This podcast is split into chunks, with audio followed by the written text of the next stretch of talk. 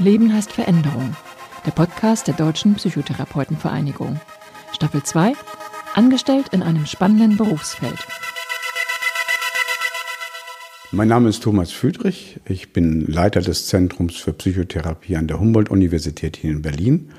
Und unsere Einrichtung führt einmal zu der Approbation als psychologischer Psychotherapeut oder Therapeutin und zum anderen haben wir auf unserer Fahne stehen, dass wir auch die jungen Kolleginnen und Kollegen in die Forschung reinführen wollen. Denn Psychotherapie ist kein Hokuspokus.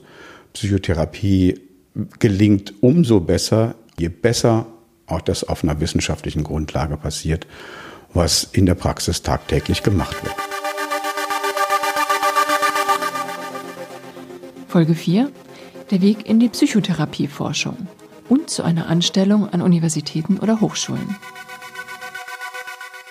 Was wir in den letzten Jahren gemacht haben an Forschung, wo sehr viele von unseren Ausbildungskandidaten beteiligt waren, ist beispielsweise eine Untersuchung dazu, wie Frauen, die schwere Traumata in ihrer Kindheit und Jugend erlebt haben, wie die therapiert werden können und haben dort, gefördert durch das Bundesministerium für Forschung und Technologie, untersucht, wie zwei verschiedene Ansätze der Therapie bei diesen Frauen wirken.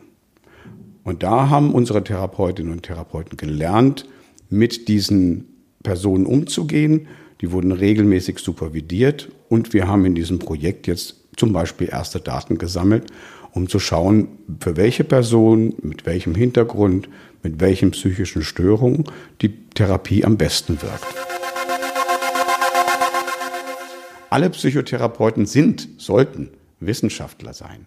Ob die nun eine Promotion machen und wirklich aktiv Wissenschaft machen im Sinne von einer Statistik oder einem ähm, Weiterkommen auf der akademischen Schiene, das ist dann eine zweite Frage. Aber von der Grundhaltung sollten sie Wissenschaftler sein.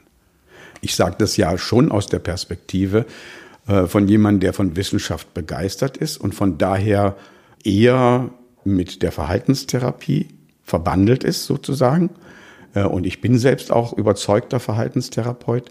Also wenn ich nicht Psychologe geworden wäre, wäre ich vielleicht Ingenieur geworden, Elektroingenieur oder sowas. Weil mich ähm, ähm, naturwissenschaftliche Dinge immer sehr interessiert haben. Also dieser Zusammenhang zwischen Psyche und Soma war für mich immer eine faszinierende Geschichte dabei. Und das aber auch in der Grundlage möglichst gut verstehen zu können, damit man weiß, aber nicht nur die Grundlage allein, wie funktioniert jetzt mal eine Zwangsstörung, eine Angststörung, eine Depression, wie funktioniert die in Anführungszeichen, sondern wenn ich weiß, wie es funktioniert, wie kann ich daraus ableiten, eine gute Therapie zu machen. Ich bin jahrelang mit meinem kleinen VW Käfer durch die Lande gefahren im Marburger Raum und habe dort im Rahmen der Volkshochschule autogenes Training, Entspannungsmethoden mit Personen, die an diesem Thema interessiert waren, durchgeführt und habe da gelernt, mit Gruppen umzugehen, gelernt, mit Personen umzugehen, die bestimmte psychische Schwierigkeiten hatten, die ein gewisses Ziel hatten, Stressbewältigung machen wollten und solche Dinge. Und ich habe im Rahmen meiner, äh, meiner beruflichen Laufbahn immer darauf geachtet, dass ich selber auch Therapien mache. Ähm, das habe ich ab meinem Diplom. Dann war ich ein paar Jahre in den USA und habe in einer Schmerzklinik gearbeitet und da vor allen Dingen aber mit den psychischen Folgen von chronischen Schmerzerkrankungen. Dann habe ich eine Zeit gehabt, wo ich in der Spezialklinik für Angststörung und Zwangsstörung gearbeitet habe. Und dann habe ich eine Zeit lang gehabt, bin ich wieder nach Deutschland zurückgekommen, wo ich mit Personen mit Persönlichkeitsstörungen gearbeitet habe. Das war sehr, sehr spannend. Klar wird man müde, wenn man nur Daten vor sich hat und die eintragen muss. Und wenn man Stunden und Nächte lang, und das habe ich lange gemacht, vorm Rechner sitzt und überlegt, ähm, wo bestimmte Fehler liegen können und dergleichen. Da ist viel Ausdauer gefordert und viel Frustrationstoleranz einfach notwendig, wenn man äh, tatsächlich jetzt mal mit Daten arbeitet oder bestimmte, ähm, bestimmte administrative Sachen machen muss damit das Ganze auch nachher belastbar ist, im Sinne davon, dass man sagen kann, ich weiß, was da rauskommt, stimmt so auch. Aber im Alltag ist es dann unglaublich ähm, wichtig, das sage ich mal, das sind äh, Sachen, die, glaube ich, überall wichtig sind, aber die ich immer erlebt habe und die mich sehr motiviert haben, immer ein Team zu haben, mit dem man arbeiten kann. Leute, die ähnlich begeistert sind, Leute, die vielleicht unterschiedliche Fähigkeiten haben und sagen kann, das kannst du gut, sagen wir mal Statistik, Mathematik, Auswertung und das kannst du gut. Ein Forschungsthema finden. Was den, die Wege in die Forschung anbelangt, das ist gar nicht selten, dass zum Beispiel in der, sagen wir mal, Sozialpsychologie, ähm, Diagnostik, ähm, differenzielle Psychologie, Persönlichkeitspsychologie, aber auch klinische Psychologie und Psychotherapie, dass meistens der Kontakt damit zustande kommt, dass man interessante Lehrveranstaltungen macht und selbst schon mal im Bachelor- oder im Masterbereich eine Forschungsarbeit im Rahmen einer Abschlussarbeit durchgeführt hat. Und dann sagen die, da möchte ich noch weiterkommen. Das ist was Spannendes. Das muss ich mir noch mal genauer angucken. Hier nehme ich mal eine, eine andere Variable, die ich noch nicht untersucht habe und mache die Untersuchung größer und strickt dadurch sozusagen eine Art Thema für eine Doktorarbeit. Und das geschieht dann meistens im Zusammenhang mit einem Lehrstuhlinhaber, mit einem Professor oder auch mit einem Mitarbeiter, äh, den man gut findet, den man toll findet, den fragt man dann, ähm, wie sieht es aus bei Ihnen? Kann ich eine, da weiterkommen? Ich würde gerne Promotion machen. Ich fand Ihre Vorlesung zu dem Thema XY sehr interessant ähm, und ich habe eine Idee, wie man da weiterkommen kann.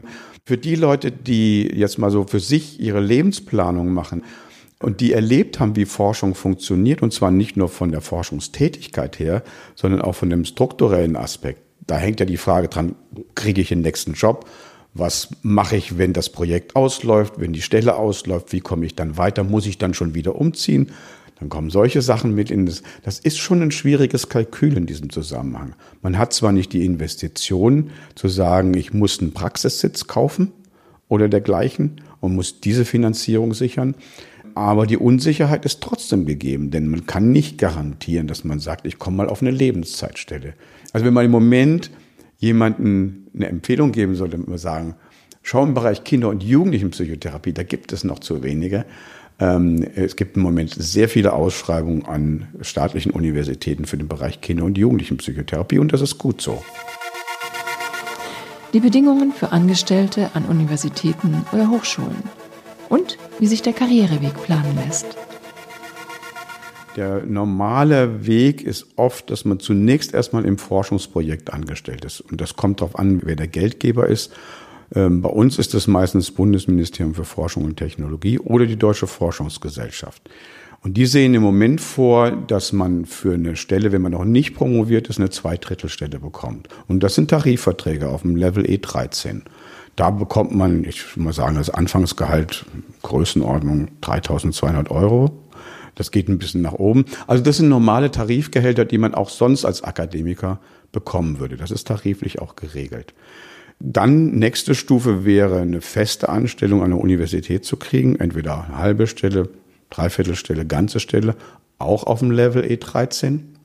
Und da ist ja die Forderung oft, das ist ja jetzt gerade durchgekommen, Verdi, dass man als Psychotherapeut E14 bekommt. Das ist ja ein Schritt weiter. Das heißt, man hat neben dem akademischen Abschluss Diplom in Psychologie in der Regel, dann eben auch die Approbation und kann dann verhandeln. Aber die Verwaltung, da muss man sich darauf einstellen, sind dann auch quer. Dann sagen sie, ja, aber in ihrem Arbeitsvertrag steht Psychotherapie ja gar nicht drin. Deswegen kriegen sie nur E13, weil wir stellen sie nicht als Psychotherapeuten ein. Also da gibt es schon eine ganze Menge administrative Querelen in diesem Kontext. Und wir jetzt mal aus den Leitungspositionen versuchen natürlich, das Bestmögliche auch zu fordern und dann zu sagen, wir ändern beispielsweise eine Jobbeschreibung, wenn jemand in der Ambulanz arbeitet, damit jemand eine Gehaltsstufe besser bekommen kann.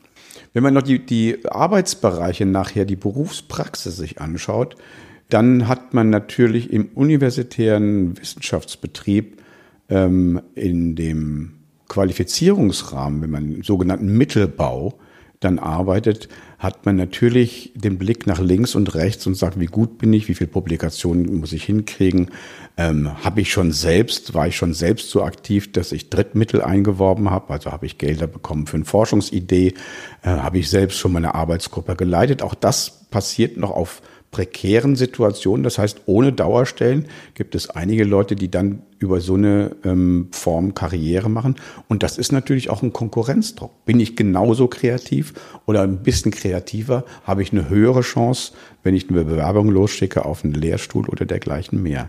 Also das ist im universitären Bereich ein Aspekt, der durchaus sehr belastend sein kann.